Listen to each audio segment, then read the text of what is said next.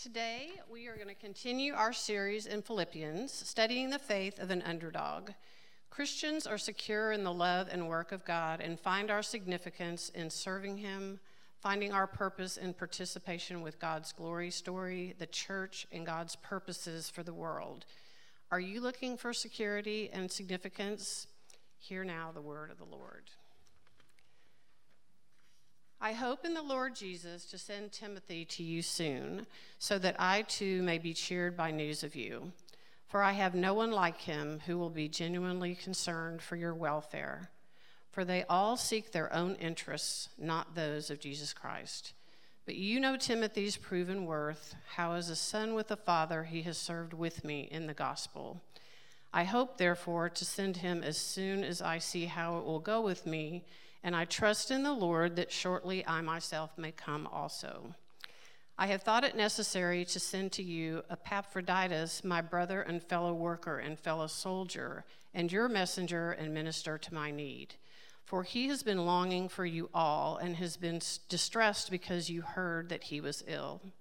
Indeed, he was ill, near to death, but God had mercy on him, and not only on him, but on me also lest I should have sorrow upon sorrow. I am the more eager to send him, therefore, that you may rejoice at seeing him again, and that I may be less anxious. So receive him in the Lord with all joy and honor, such men, for he nearly died for the work of Christ, risking his life to complete what was lacking in your service to me. All flesh is grass, and all of its beauty is like the flower of the field.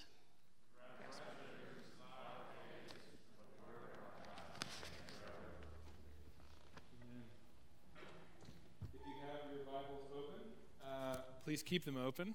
If you do not, I invite you to open them to Philippians 2. We will be looking uh, into the passage together as we continue our series, uh, Underdog Faith. Uh, we are glad to be together, aren't we? It is a joy to worship together, uh, and I'm glad you're here. I add my greetings to what you've already heard. Uh, we have been studying Philippians 2, uh, just by way of reminder. And Philippians 2 highlights two specific things. First, the security that we have in the finished work of Jesus Christ. Secondly, the significance that we have as his people in and through that finished work. Uh, as Christ has loved us, so we have the opportunity to love one another. Um, we have used an acronym to highlight the work of the Lord that is described specifically in chapter 2, verses 6 to 11 uh, we've used the word love. Can you spell love for me? Can you spell love? That's good. We talked about how Jesus Christ historically left the throne room of heaven. He came to earth and he took the form of a man. He became obedient unto death, even death on a cross. He, V, voluntarily gave his life that you might live. He died so that you could have life. He was wounded so that you could be healed. He took your sin so that he could give you his righteousness. And then E, he has been exalted to the highest place. He rose from the grave, he ascended into heaven. He sits at the right hand of the Father. L O V E. This is a historic and objective reality. I am not concerned whether or not you feel loved. I am concerned whether or not you know you are loved. Because scripture is clear that nothing can separate you from the love of God. There is no difficult circumstance, no unanswered question, no polarized culture, no poor economy, nothing in life, nothing in death, nothing that's seen, nothing that's unseen, nothing that's visible, no angel, no invisible principality, no authority can se- eh, separate you from the love of God that is in Christ Jesus. It's the truth. And I want you to know it. So does Paul. But from that truth, we find our significance, what Paul talked about last week in verse 15, connecting to this larger story that we are shining stars in a dark world, straight, glowing for the glory of God in a crooked generation and world. Uh, people in our culture who uh, are psychologists or different leaders uh, use this biblical paradigm guy Larry Crabb says that if humanity is going to flourish, if you are going to be your best you, you need two essential ingredients security and significance. It's exactly what the gospel gives us security in God's love and significance in using all we have for God's glory, especially in dark winters. Everybody's got a role. I'm reminded of the importance of this by uh, a, a, famous story about a ship called the Endurance, um, headed up by a guy, maybe you've heard of him. His name is Sir Ernest Shackleton. Shackleton. Every time I say it, I feel like that Swedish chef from the Muppets. Crunchy stars, crunchy stars. Shackleton, Shackleton. I don't know. He was British. I, I get a Swedish accent in my head. Go figure. Crazy times, aren't they?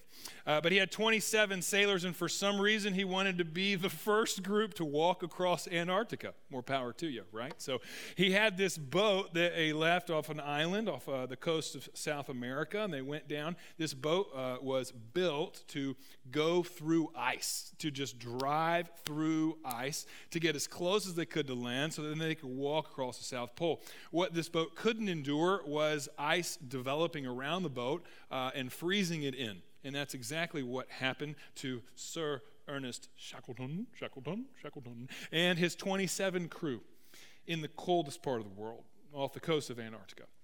The boat froze, and it was dark and it was cold.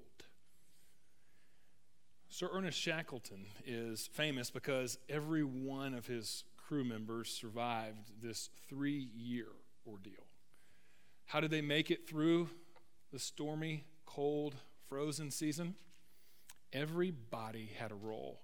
Uh, Sir Ernest Shackleton uh, is noted because from the first day of being frozen in, he made sure every one of his crew continued their normal duties. If you had to swab the deck, you had to swab the deck. If you didn't have a duty that could be done, you had to clean the ice from the side of the boat. People went off of the boat, they looked for food. If you were a scientist on the expedition, then you went out and you looked for specimen. This continued through the spring, through the summer, into the next winter. And they realized they weren't going to get off, and the boat moved from being frozen to totally fragmented and sank. So they got a lifeboat and they went to the nearest island off the coast of Antarctica, not a place you want to go on vacation or stay for the next two years. And when they got there, Sir Ernest Shackelford, uh, Shackleton, Shackleton, Shackleton, made sure that every one of his crew had a specific role. Every person mattered. There was no non essential person.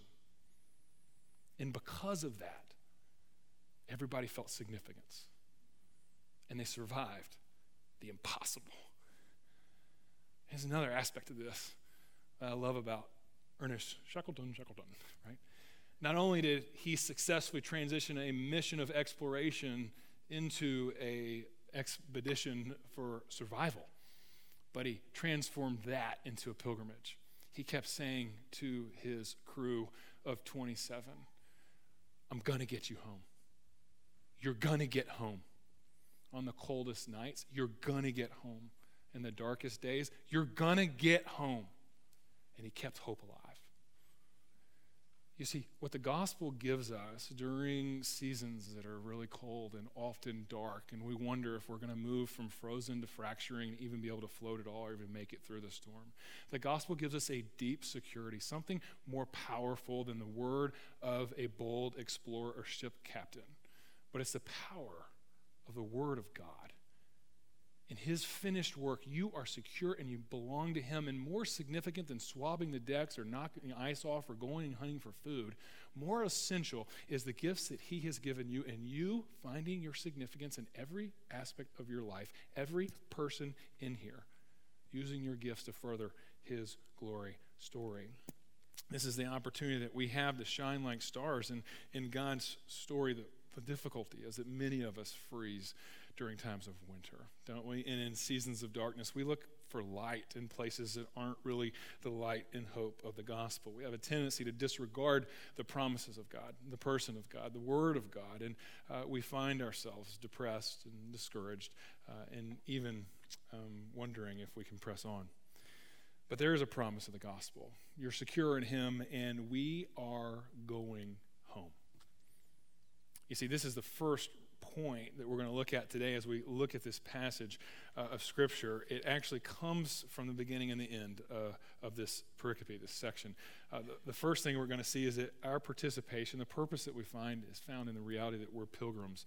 There's a larger story. If you read the book of Philippians, which I want to encourage you to do, it'll take you about 12 to 15 minutes this afternoon, and it will be well worth your time. And when you do, you're going to be amazed at the sacrifice that's in it, the hope that's in it, and the substance that's in it. And I'm going to, I'll guarantee you, you read it this afternoon, you're going to find that the promises of God in that it will be like medicine for your soul. But right now, I want to point you to one specific place. It's chapter 3, verses 20 and 21. Uh, Paul says to the Philippian church, he says, I want to remind you, and we're going to talk about this more uh, later. I want to remind you, he says, that you are a citizen of heaven. That you're not primarily, your primary identity is not citizenship in whatever country you're from, whatever social status that you have, whatever resources that you offer, whatever family you come from. Your primary identity when you belong to the one who reigns, Jesus Christ, who's been exalted and sits the, uh, on the throne. One day every knee will bow and tongue will confess you're a citizen of heaven. You are going somewhere. We are going to make it home. This life is not all that there is, that there is an eternal reality, that there is a larger story. And if you remember the way we put this a few weeks ago, you are the subject. Not the subject of the story that all of life revolves around, but you are the subject of the king. And he is going to keep his promises. You're citizens of heaven, so we have this greater identity, this pilgrim journey. And it connects to the beginning part of our passage. If you remember back in chapter 1, verse 27, Paul is talking, uh, challenging the Philippian church to live lives worthy of the gospel of God.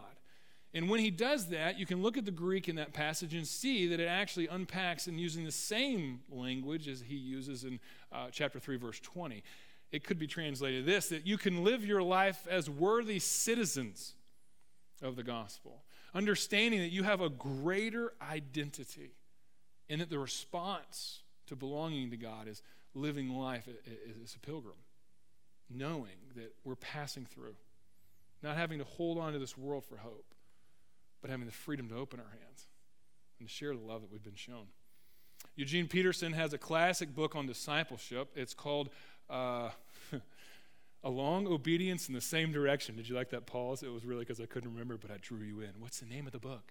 A long obedience in the same direction. It's a, a really helpful book. He talks about different discipleship disciplines using the Psalms of Ascent. The Psalms of Ascent were sung by the people of God as they wandered, journeyed from all over Israel up to Jerusalem for different festivals, pilgrimages to worship multiple times a year.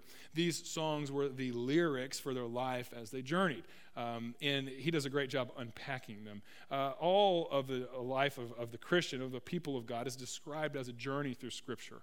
Uh, whether that's the uh, people who, uh, of God who uh, followed Abraham, uh, Abraham's offspring who went into Egypt or left Egypt uh, after uh, the Exodus and we're going to the promised land, and whether it was the people from the promised land that were taken into exile, and the exiles a promise of going to the promised land, but there will be a Messiah who comes, uh, demonstrates the eternal rule of God that is going to call his people into the new heavens and the new earth. We are a people who journey, and God gives us language for our lives in this journey, the Psalms of Ascent.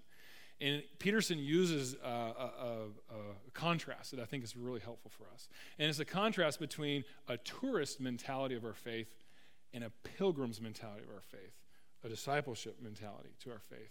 Uh, I, I did print out a, a, whole page and a half of Peterson's book to read it to you, and then I realized that when I read things to people, they often go to sleep, uh, right? You read things to people at bedtime, so I'm not going to do that. But here's the essential nature of the contrast is that uh, people who are tourists go somewhere.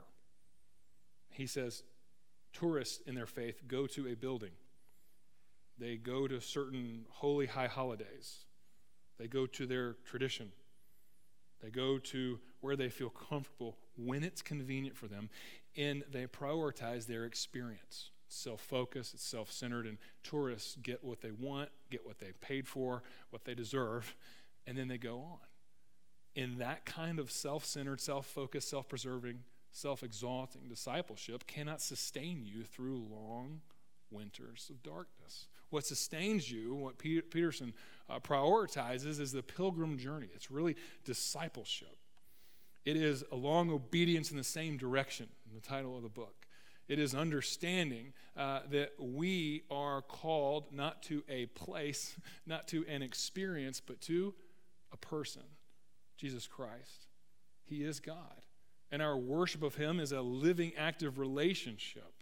And He is not only the destination, but He's also the way, the pilgrim path. He says in John 14, I am the way, the truth, and the life. Hebrews 12, He has gone before us, the author and perfecter of our faith, the great pathfinder. So we have the freedom and the opportunity to fix our eyes on Jesus. And when we understand the nature of participation that Paul prioritizes in this passage of Philippians, but also that the larger redemptive history acknowledges, then we can be free from the idols of our heart and the idols and entrapments of our culture. We can be free to not use God, but free to follow God, to enter into secure resting in His finished work and His love. We don't see faith as a place we visit, but a person that we worship and that we trust. The San Antonio economy struggles when tourism's down. Your faith will flourish when tourism mentality is killed.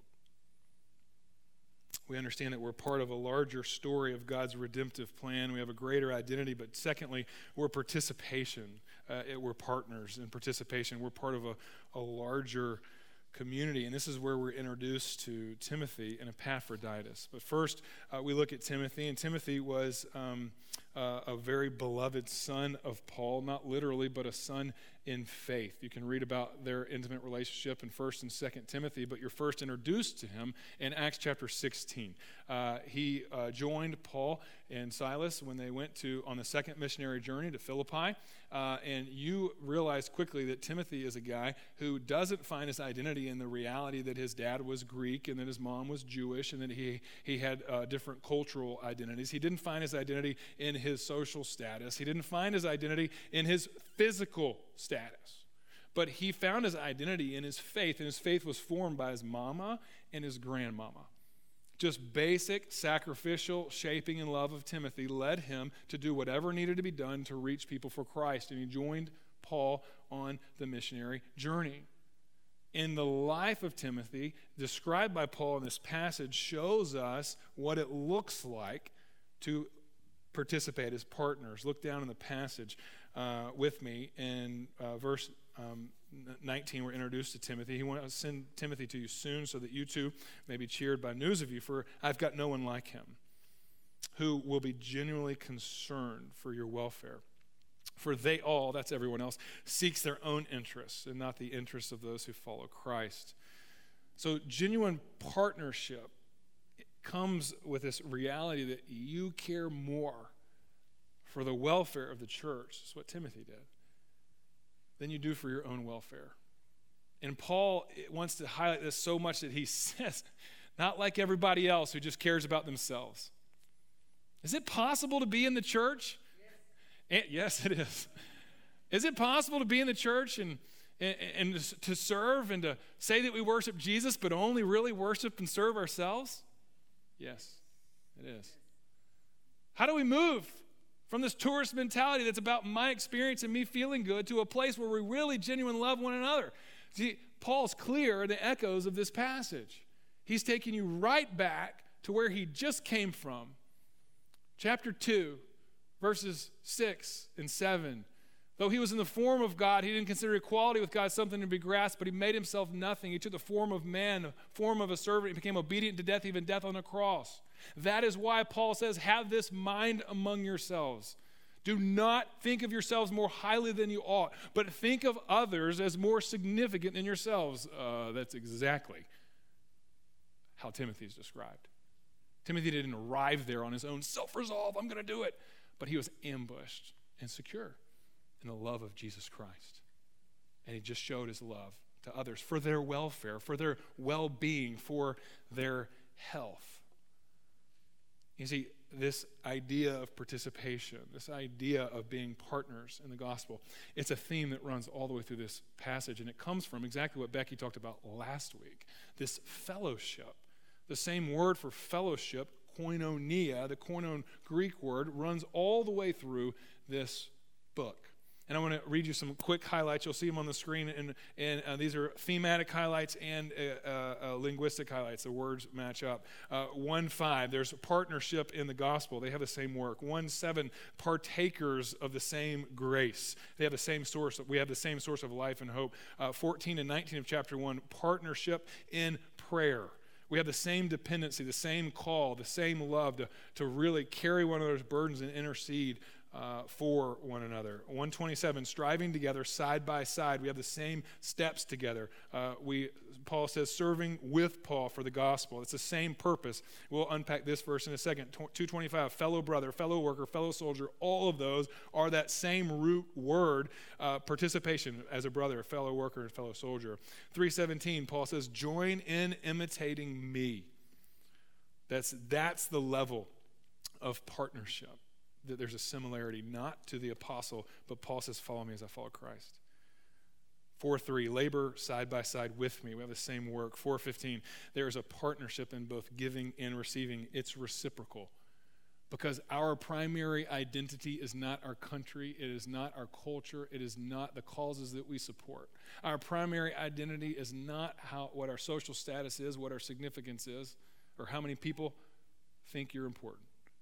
Our primary identity is the person and work of Jesus Christ. By his blood, we are covered, so we have mutual participation in one another's lives.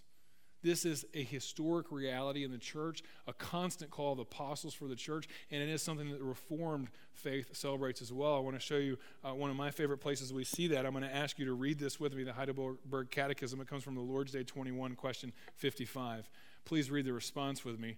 Uh, what do you understand by the communion of the saints? Everyone?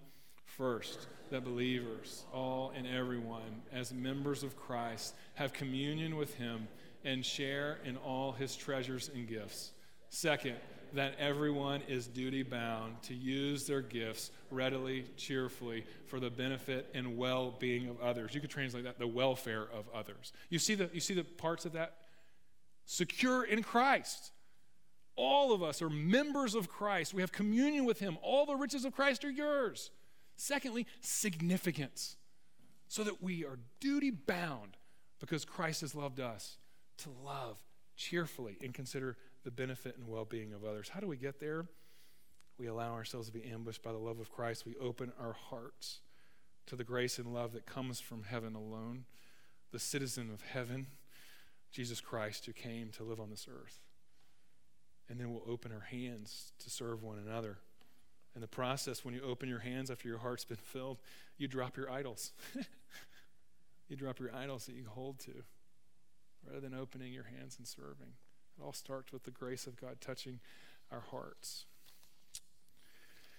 A third thing that we see is that participation. It doesn't just look like that we're pilgrims, there's a larger story. We're partners in a larger community but we're participants. We actually have this strong purpose of participating in God's glory story. And we're introduced to that through the work of Epaphroditus. You know, Paul says in verse 25, I thought it necessary to send you Epaphroditus. And he calls him five things. You know, if I'm Epaphroditus, I would want to be called five different names than Epaphroditus. I mean, that's kind of a funny name, isn't it? Epaphroditus. If, your if your name's Epaphroditus, I from up front apologize for making a joke out of that. But Paul gives four different, five different names to Epaphroditus. He says, My brother, my brother, moving from friends to family. He calls him my fellow worker partners in purpose.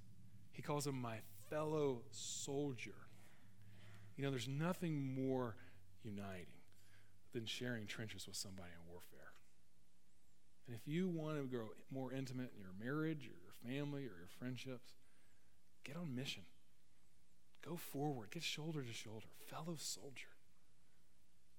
And then the fourth and fifth thing he says, your messenger in my minister. It's all from this passage. five different times is so personal.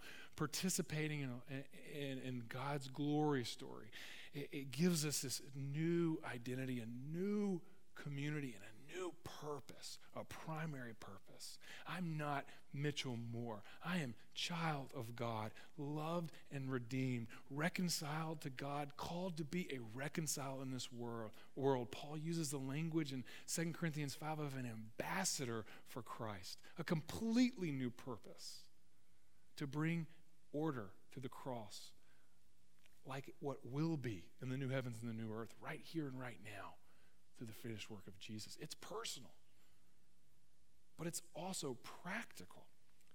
I mean, Epaphroditus, his sacrifice was super clear. Look at the way it's described in verse 20, 27. He was ill to the point of death. In verse 30, twice. He was doing the work of Christ. He risked his life to complete what was lacking for the Philippian church. Sacrifice is the shape of the practical practice of participation in God's great glory story.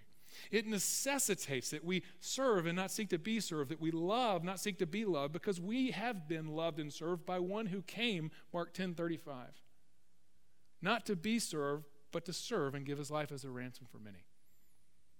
We come, uh, uh we emerge from a love of a father who showed his love for us that while we were still sinners, Christ died for us. And that's why Paul says in Ephesians chapter 5, verse 1 and 2, that we should be imitators of God walking in love, giving our lives as He gave His life for us. This is a normal paradigm. Family, brothers, sisters, we sacrifice for siblings, fellow workers. We sacrifice for a greater goal of the team, God's team, fellow soldiers. We sacrifice, moving the mission forward. What's that mission? God's glory to cover the earth. We pray it all the time Your kingdom come, your will be done. That's the mission. And that's the opportunity that we have the glory of God on our bad days. If you're like me, then your bad day looks like being really self focused, really self serving, really self protecting, really self promoting. On your bad days, if you're like me, you look at your circumstances it's dark, so I'm going to be discouraged and depressed and in despair. It's cold. The future's uncertain. I'm just going to be apathetic. I don't care about you. I care about me. But on my good days, on my good days, I'm healthy, spiritually healthy. I find that there's actually life in living in loss. That you begin your day, and I'm going to challenge you to do this, just to begin your day receiving my healthy days, I start my day saying, Lord, I receive your love today. I don't deserve it, but I receive it. Your mercies are new every morning. I receive your mercy. Today, Lord, I choose to accept your faithfulness, even though I've been unfaithful. Today, Lord, I, I choose to accept your goodness, even though life doesn't seem good around. Every day on my healthy days, I'm starting my day saying, Lord, I choose to receive your light, even though it's dark outside, your love, even though I've got hate in my heart, evil that I still battle. I receive your selfless love, even though I'm selfless. I long to show it to others, your love. I want to tell you something, friends, something I found personally. You will not find significance or satisfaction in self absorption, self promotion, self preservation. You just won't. It's a dead end road, it's empty. That's what I've experienced. So, how do we, how do we have this practical nature? Hey, look, it starts with being intentional. We've all got these masks on, right? No one woke up with this mask on. You all put it on. If you did wake up with your mask, if you're that paranoid, please let's talk and pray after this, all right? It's okay. It's all right. You know, uh, you know, we, we wear these masks, and, and, these masks have become a normal a normal part of life. But you've got to actually put them on and take it off. You've got to you got to be intentional. And just a little side note, my I, I couldn't find my mask this morning. Actually, I, I, uh, I, did find my mask. My wife told me not to wear it. I didn't know till I got here. Uh, I saw them get here that they had used my mask to clean up my dog's saliva, and that was maybe why I shouldn't. So I grab this, and it happens to be my son's mask, and I'm, I'm accused, you know, of, uh, of, of, of mask swapping, right? Like free love masker. You need a mask here? Use one of mine. Can I use one of yours? I don't have one. Yeah. There's those kind of folks. But there's also those kind of folks that haven't changed their mask like the whole pandemic. We know who you are right? Yeah, that, there's those folks. There's there's people who wear uh, the real designer masks that match their outfits. You know, those intimidate me. You know, it's like that is like a thoughtful mask wearing. Then you got the mask from the people who, you know, they, they when they take them off, they like hang down here. It's like, is that a food catcher? You're going to save your food for later. And then you got the ones that hang on the side, and I feel like I should call them doctor, right? It's like, do you want to be an MD? Is that what this is all about? You got the gaiter mask that people pull up, uh, right? Those are super cool. You know, you got those masks happening. Some of them, I think, are scarves stolen from wives on the way out, but that's for a later discussion. Here's the point these don't happen unless you're intentionally putting them on and taking them off. It's the same with showing the love of Jesus. It's not going to happen unless we're intentional about it. We prioritize it. And it begins with receiving. The practical nature uh, uh, of showing the love of God, it's super simple. Look at the examples of this passage. First, Timothy. Timothy is celebrated as a man of faith. How did he get there? his mama and his grandmama. They just loved him, they discipled him. You want to excel in being someone who finds significance in sharing your, the love of Christ, start in your home. Start with the people you live with. Start with your family. There's nothing more missional than families who decide to cultivate regular Bible reading, daily prayer, meditating on God's word, celebrating and cultivating the fruit of the Spirit. Nothing's more missional than that, than at home. Whoever you live with, even if you live alone, to call people that you know that are family or are like family and cultivate what is of Christ. It doesn't happen by accident. It's not like you're watching Netflix and another show what pops up. That happens. You've got to stop and you've got to go in another direction. It's a discipline. It's a long obedience and responding to God's grace. That's Timothy. Look at Epaphroditus. like it's not like the Apostle Paul is holding out an example that we can't obtain. Some guy that has a cape in his, in, his, in his free time is like some super Christian. No. You know how Epaphroditus is described? A messenger. He's a mailman. He delivered a letter. And then, what did he do that was so heroic? He got sick.